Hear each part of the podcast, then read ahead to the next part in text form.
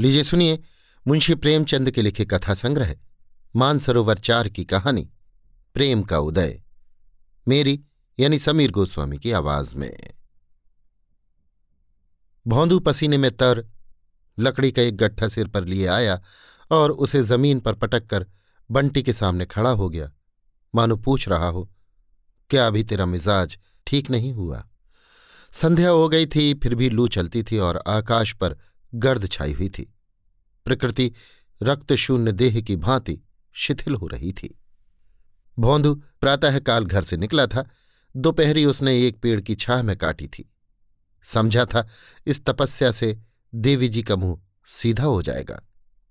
लेकिन आकर देखा तो वो अब भी कोप भवन में थी। भोंदू ने बातचीत छेड़ने के इरादे से कहा, लो, एक लोटा पानी दे दे, बड़ी प्यास लगी है। मर गया सारे दिन। बाज़ार में जाऊँगा तो तीन आने से बेसी न मिलेंगे। दो चार सांडे मिल जाते तो मेहनत सफल हो जाती। बंटी ने सिरकी के अंदर बैठे बैठे कहा, धर्म भी लूटोगे और पैसे भी? मुँह धो रखो। भौंदू ने भवें से कोड़कर कहा, क्या धर्म धर्म करती है? धर्म करना हँसी खेल नहीं है। धर्म वो करता है जिसे भगवान ने माना हो। हम क्या खाकर धर्म करेंगे? भरपेट चबेना तो मिलता नहीं धर्म करेंगे। बंटी ने अपना वार ओछा पड़ते देखकर चोट पर चोट की। संसार में कुछ ऐसे महात्मा भी हैं, जो अपना पेट चाहे ना भर सके, पर पड़ोसियों को न्योता देते फिरते हैं, नहीं सारे दिन बन बन लकड़ी न तोड़ते फिरते। ऐसे धर्मात्मा लोगों को मेहरिया रखने की क्यों सोचती है? यही मेरी समझ में नहीं आता। धर्म की गाड़ी के अकेले नहीं खींचते बनती भौंदू इस चोट से तिल मिला गया। उसकी जिरहदार नसें तन गईं, माथे पर बल पड़ गई। इस अबला का मुँह वो एक डपट में बंद कर सकता था, पर डांट डपट उसने न सीखी थी, जिसके पराक्रम की सारे कंजड़ों में धूम थी, जो अकेला सौ पचास जवानों का नशा उतार सकता था, इस अबला के सामने चूं तक न कर सका। दबी जबान से बोला महरिया धर्म बेचने के लिए नहीं लाई जाती, धर्म पालने के लिए लाई जाती है। ये कंजड़ दंपत्ति आज तीन दिन से और कई कंजड़ परिवारों के साथ इस बाग में उतरा हुआ था। सारे बाग में सिरकियाँ ही सिरकियाँ दिखाई देती थी। उसी तीन हाथ चौड़ी और चार हाथ लंबी सिरकी के अंदर एक एक पूरा परिवार जीवन के समस्त व्यापारों के साथ कल्पवास सा कर रहा था।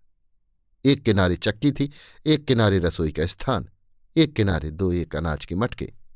द्वार पर एक छोटी सी खटोली बालकों के लिए पड़ी थी। हर एक परिवार के साथ दो दो भैंसे या गधे थे।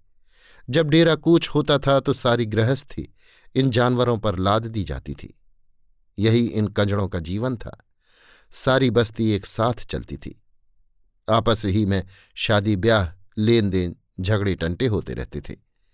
इस दुनिया के बाहर वाला अखिल संसार उनके लिए केवल शिकार का मैदान था। उनके किसी इलाके में पहुँचते ही वहाँ की पुलिस तुरंत आकर उन्हें अपनी निगरानी में ले लेती थी। पड़ाव के चारों तरफ़ चौकीदार का पहरा हो जाता था। स्त्री या पुरुष किसी गाँव में जाते तो दो चार चौकीदार उनके साथ हो लेते थे। रात को भी उनकी हाजिरी ली जाती थी। फिर भी आसपास के गाँवों में आतंक छाया हुआ था, क्योंकि कंजड़ लोग बहुधा घरों में घुसकर जो चीज़ चाहते उठा लेते और उनके हाथ में जाकर कोई चीज़ लौट न सकती थी। रात में ये लोग अक्सर चोरी करने निकल जाते थे। चौकीदारों को उनसे मिले रहने में ही अपनी कुशल दिखती थी। कुछ हाथ भी लगता था और जान भी बची रहती थी। सख्ती करने में प्राणों का भय था। कुछ मिलने का तो ज़िक्र ही क्या? क्योंकि कंजड़ लोग एक सीमा के बाहर किसी का दबाव न मानते थे।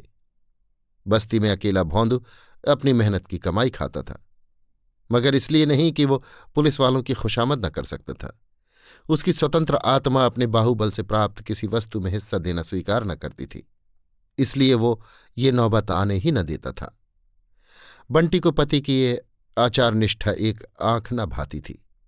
उसकी और बहनें नई नई साड़ियाँ और नए नए आभूषण पहनती तो बंटी उन्हें देख देख कर पति की अकर्मण्यता पर कुढ़ती थी। इस विषय पर दोनों में कितने ही संग्राम हो चुके थे।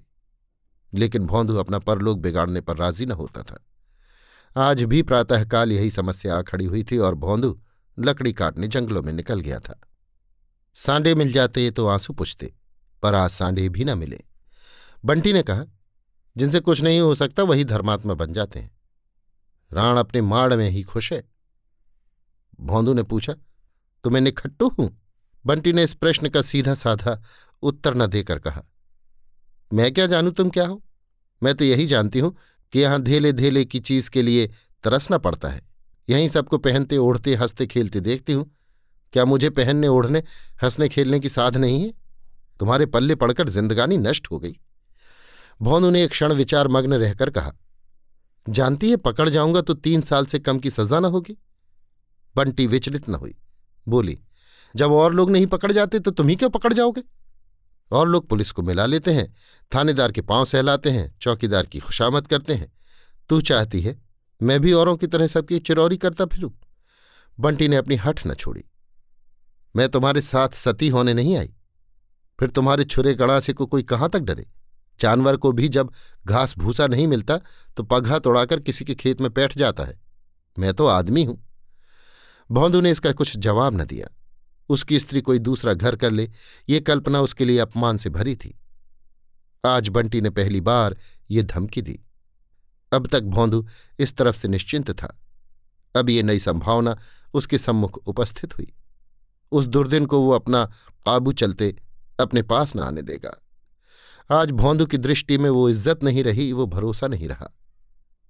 मज़बूत दीवार को टिकोने की ज़रूरत नहीं। जब दीवार हिलने लगती है, तब हमें उसको संभालने की चिंता होती है। आज भौंदू को अपनी दीवार हिलती हुई मालूम होती थी। आज तक बंटी अपनी थी। वो जितना अपनी ओर से निश्चिंत था, उतना ही उसकी ओर से भी था। वो जिस तरह खुद रहता था, उसी तरह उसको रखता था। जो खुद खाता था, वही उसको खिलाता था। उसके लिए कोई विशेष फ़िक्र न थी। पर आज उसे मालूम हुआ कि वो अपनी नहीं है। अब उसका विशेष रूप से सत्कार करना होगा। विशेष रूप से दिलजोई करनी होगी। सूर्यास्त हो रहा था। उसने देखा उसका गधा चढ़कर चुपचाप सिर झुकाए चला आ रहा है। भौंदू ने कभी उसकी खाने पीने की चिंता न की थी। क्योंकि गधा कभी किसी और को अपना स्वामी बनाने की धमकी न दे सकता था। भौंदू ने बाहर आकर आज गधे को पुचकारा। उसकी पीठ सहलाई और तुरंत उसे पानी पिलाने के लिए डोल और रस्सी लेकर चल दिया। इसके दूसरे ही दिन कस्बे में एक धनी ठाकुर के घर चोरी हो गई। उस रात को भोंदू अपने डेरे पर न था। बंटी ने चौकीदार से कहा, वो जंगल से नहीं लौटा। प्रातःकाल भोंदू आ पहुँचा। उसकी कमर में रुपयों की एक थैली थी। कुछ सोने के गहने भी थे। बंटी ने तुरंत गहनों को ले जाकर एक वृक्ष की जड़ में गाड़ दिया। रुपयों की क्या पहचान हो सकती थी? भौंदू ने पूछा, अगर कोई पूछे इतने सारे रुपए कहाँ मिले तो क्या कहोगी? बंटी ने आँखें नचाकर कहा, कह दूँगी, क्यों बताऊँ? दुनिया कमाती है तो किसी को हिसाब देने जाती है। हम ही क्यों अपना हिसाब दे? भौंदू ने संदिग्ध भाव से गर्दन हिलाकर कहा यह कहने से गला न छूटेगा बंटी। तू कह देना, मैं तीन चार मास से दो दो चार चार रुपए महीने जमा करती आई हूँ। हमारा खर्च ही कौन बड़ा लंबा है? दोनों ने मिलकर बहुत से जवाब सोच निकाले। जड़ी बूटियाँ बेचते हैं एक एक जड़ी के लिए मुट्ठी मुट्ठी भर रुपए मिल जाते हैं। खस, सांडे, जानवरों की खालें, नख और चर्बी सभी बेचते हैं। इस ओर से निश्चिंत होकर दोनों बाज़ार चले। बंटी ने अपने लिए तरह तरह के कपड़े, चूड़ियाँ, टिकुलियाँ, बूंदे, सिंदूर, पान तमाकू तेल और मिठाई ली। फिर दोनों जने शराब की दुकान गए, खूब शराब पी। फिर दो बोतल शराब रात के लिए लेकर दोनों घूमते घामते, गाते बजाते, घड़ी रात गए डेरे पर लौटे। बंटी के पाँव आज ज़मीन पर न पड़ते थे। आते ही बंठन कर पड़ोसियों को अपनी छवि दिखाने लगी। जब वो लौटकर अपने घर आई और भोजन पकाने लगी तो पड़ोसियों ने टिप्पणियाँ करना शुरू की। कहीं गहरा हाथ मारा है? बड़ा धर्मात्मा बना फिरता था। बगला भगत है बंटी तो आज जैसे हवा में उड़ रही है। आज भोंदुआ की कितनी खातिर हो रही है, नहीं कभी एक लुटिया पानी देने भी न उठती थी। रात को भोंदू को देवी की याद आई। आज तक कभी उसने देवी की बेदी पर बकरे का बलिदान न किया था। पुलिस को मिलाने में ज़्यादा खर्च था। कुछ आत्मसम्मान भी खोना पड़ता। देवी जी केवल एक बकरे में राज़ी हो जाती हैं। हाँ उससे एक गलती ज़रूर हुई थी। उसकी बिरादरी के और लोग साधारणतः कार्य सिद्धि के पहले ही बलिदान दिया करते थे। भौंदू ने ये खतरा न लिया। जब तक माल हाथ न आ जाए, उसके भरोसे पर देवी देवताओं को खिलाना, उसकी व्यावसायिक बुद्धि को न जचा। औरों से अपने कृत्य को गुप्त रखना भी चाहता था, इसलिए किसी को सूचना भी न दी। यहाँ तक कि बंटी से भी न कहा। बंटी तो भोजन बना रही थी, वो बकरे की तलाश में घर से निकल पड़ा। बंटी ने पूछा, अब भोजन करने के जून कहाँ चले? अभी आता हूँ। मत जाओ, मुझे डर लगता है। भोंदू स्नेह के नवीन प्रकाश से खिलकर बोला, मुझे देर न लगेगी, तू ये गणासा अपने पास रख ले। उसने गणासा निकालकर बंटी के पास दिया और निकला। बकरे की समस्या बेढब थी। रात को बकरा कहाँ से लाता? इस समस्या को भी उसने नए ढंग से हल किया। पास की बस्ती में एक गड़ेरिए के पास कई बकरे पले थे। उसने सोचा, वहीं से एक बकरा उठा लाऊं। देवी जी को अपने बलिदान से मतलब है। या इससे कि बकरा कैसे आया और कहाँ से आया? मगर बस्ती के समीप पहुँचा ही था कि पुलिस के चार चौकीदारों ने उसे गिरफ़्तार कर लिया और मुश्के बांधकर थाने ले चले। बंटी भोजन पकाकर अपना बनाव सिंगार करने लगी। आज उसे अपना जीवन सफल जान पड़ता था। आनंद से खिली जाती थी। आज जीवन में पहली बार उसके सिर में सुगंधित तेल पड़ा। आईना उसके पास एक पुराना अंधा सा पड़ा हुआ था। आज वो नया आईना लाई थी। उसके सामने बैठकर उसने अपने केश संवारे, मुँह पर उबटन मला, साबुन लाना भूल गई थी। साहब लोग साबुन लगाने ही से तो इतने गोरे हो जाते हैं। साबुन होता तो उसका रंग कुछ तो निखर जाता। कल वो अवश्य साबुन की कई बट्टियाँ लाएगी और रोज लगाएगी। केश गूथ कर उसने माथे पर अलसी का लोआब लगाया, जिसमें बाल न बिखरने पाए। फिर पान लगाए। चूना ज़्यादा हो गया था। गलफड़ों में छाले पड़ गए। लेकिन उसने समझा, शायद पान खाने का यही मज़ा है। आखिर कड़वी मिर्च भी तो लोग मज़े से खाते हैं। गुलाबी साड़ी पहन और फूलों का गजरा गले में डालकर उसने आईने में अपनी सूरत देखी तो उसके आबनूसी रंग पर लाली दौड़ गई। आप ही आप लज्जा से उसकी आँखें झुक गई। दरिद्रता की आग से नारित्व भी भस्म हो जाता है। नारित्व की लज्जा का क्या ज़िक्र? मैले कुचैले कपड़े पहनकर ल जाना ऐसा ही है, जैसे कोई चबेने में सुगंध लगाकर खाए। इस तरह सचकर बंटी भौंदू की राह देखने लगी। अब तक भी वो न आया तो उसका जी झुंझलाने लगा। रोज तो साँझ ही से द्वार पर पड़ रहते थे, आज न जाने कहाँ जाकर बैठ रहे। शिकारी अपनी बंदूक भर लेने के बाद इसके सिवा और क्या चाहता है कि शिकार सामने आए। बंटी के सूखे हृदय में आज पानी पड़ते ही उसका नारित्व अंकुरित हो गया। झुंझलाहट के साथ उसे चिंता भी होने लगी। उसने बाहर निकलकर कई बार पुकारा। उसके कंठ स्वर में इतना अनुराग कभी न था। उसे कई बार भान हुआ कि भौंदू आ रहा है। वो हर बार सिरकी के अंदर दौड़ आई और आईने में सूरत देखी कि कुछ बिगड़ न गया हो।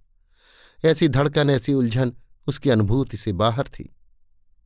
बंटी सारी रात भौंदू के इंतज़ार में उद्विग्न रही। ज्यो ज्यो रात बीतती थी, उसकी शंका तीव्र होती जाती थी। आज ही उसके वास्तविक जीवन का आरंभ हुआ था और आज ही ये हाल। प्रातःकाल वो उठी तो अभी कुछ अंधेरा ही था। इस रत जगह से उसका चित्त खिन्न और सारी देह अलसाई हुई थी। रह रहकर भीतर से एक लहर भी उठती थी। आँखें भर भर आती थी। सहसा किसी ने कहा, अरे बंटी, भौंदू रात पकड़ा गया? बंटी थाने पहुँची तो पसीने में तर थी और दम फूल रहा था। उसे भौंदू पर दया न थी, क्रोध आ रहा था। सारा जमाना यही काम करता है और चैन की बंसी बजाता है। इन्होंने कहते कहते हाथ भी लगाया तो चूक गए। नहीं सहूर था तो साफ़ कह देते, मुझसे ये काम न होगा। मैं ये थोड़े ही कहती थी कि आग में फांद पड़ू। उसे देखते ही थानेदार ने धौस जमाई, यही तो है भौंदुआ की औरत, इसे भी पकड़ लो। बंटी ने हेकड़ी जताई हाँ हाँ पकड़ लो, या किसी से नहीं डरते। जब कोई काम ही नहीं करते तो डरें क्यों? अफसर और मातहत सभी की अनुरक्त आँखें बंटी की ओर उठने लगीं। भौंदू की तरफ़ से लोगों के दिल कुछ नर्म हो गए। उसे धूप से छाह में बैठा दिया गया। उसके दोनों हाथ पीछे बंधे हुए थे और धूल धूसरित काली देह पर भी जूतों और कोड़ों के रक्तमय मार साफ़ नज़र आ रहे थे। उसने एक बार बंटी की ओर देखा। मानो कह रहा था देखना कहीं लोगों के धोखे में ना आ जाना। थानेदार ने डांट बताई, जरा इसकी दीदा दिलेरी देखो, जैसे देवी ही तो है। मगर इस फेर में न रहना। यहाँ तुम लोगों की नस नस पहचानता हूँ। इतने कोड़े लगवाऊँगा कि चमड़ी उड़ जाएगी। नहीं, सीधे से कबूल दो। सारा माल लौटा दो। इसी में खैरियत है। भौंदू ने बैठे बैठे कहा, क्या कबूल दे? जो देश को लूटते हैं, उनसे तो कोई नहीं बोलता। जो बेचारे अपनी गाढ़ी कमाई की रोटी खाते हैं, उनका गला काटने को पुलिस भी तैयार रहती है। हमारे पास किसी की नज़र भेंट देने के लिए पैसे नहीं हैं। थानेदार ने कठोर स्वर से कहा हाँ हाँ जो कुछ कोर कसर रह गई हो, वो पूरी कर दे। किरकिरी ना होने पाए। मगर इन बैठकबाजियों से बच नहीं सकते। अगर इकबाल न किया तो तीन साल को जाओगे मेरा क्या बेकरता है? अरे छोटे सिंह, जरा लाल मिर्च की धूनी तो दो इसे। कोठरी बंद करके पसेरी भर मिर्चें सुलगा दो। अभी माल बरामद हुआ जाता है। भौंदू ने उसी ढिठाई से कहा, दरोगा जी बोटी बोटी काट डालो, लेकिन कुछ हाथ न लगेगा। तुमने मुझे रात भर पिटवाया है। मेरी एक एक हड्डी चूर चूर हो गई है। कोई दूसरा होता तो अब तक सिधार गया होता। क्या तुम समझते हो? आदमी को रुपए पैसे जान से भी प्यारे होते हैं। जान ही के लिए तो आदमी सब तरह के कुकर्म करता है। धूनी सुलगा कर भी देख लो। दरोगा जी को अब विश्वास आया कि इस फौलाद को झुकाना मुश्किल है। भौंदू की मुखाकृति से शहीदों का सा आत्मसमर्पण झलक रहा था। यद्यपि उनके हुक्म की तामील होने लगी। दो कांस्टेबलों ने भौंदू को एक कोठरी में बंद कर दिया। दो आदमी मिर्चें लाने दौड़े, लेकिन दरोगा की युद्ध नीति बदल गई थी। बंटी का हृदय शोभ से फटा जाता था। वो जानती थी चोरी करके इकबाल कर लेना कंजड़ जाति की नीति में महान लज्जा की बात है। लेकिन क्या ये सचमुच मिर्च की धूली सुलगा देंगे? इतना कठोर है इनका हृदय। सालन बघारने में कभी मिर्च जल जाती है तो छींकों और खांसियों के मारे दम निकलने लगता है। जब नाक के पास धूनी सुलगाई जाएगी, तब तो प्राण ही निकल जाएँगे। उसने जान पर खेल कर कहा, दरोगा जी, तुम समझते होगे कि इन गरीबों की पीठ पर कोई नहीं है, लेकिन मैं कहे देती हूँ, हाकिम से रत्ती रत्ती हाल कह दूँगी। भला चाहते हो तो उसे छोड़ दो, नहीं तो इसका फल बुरा होगा।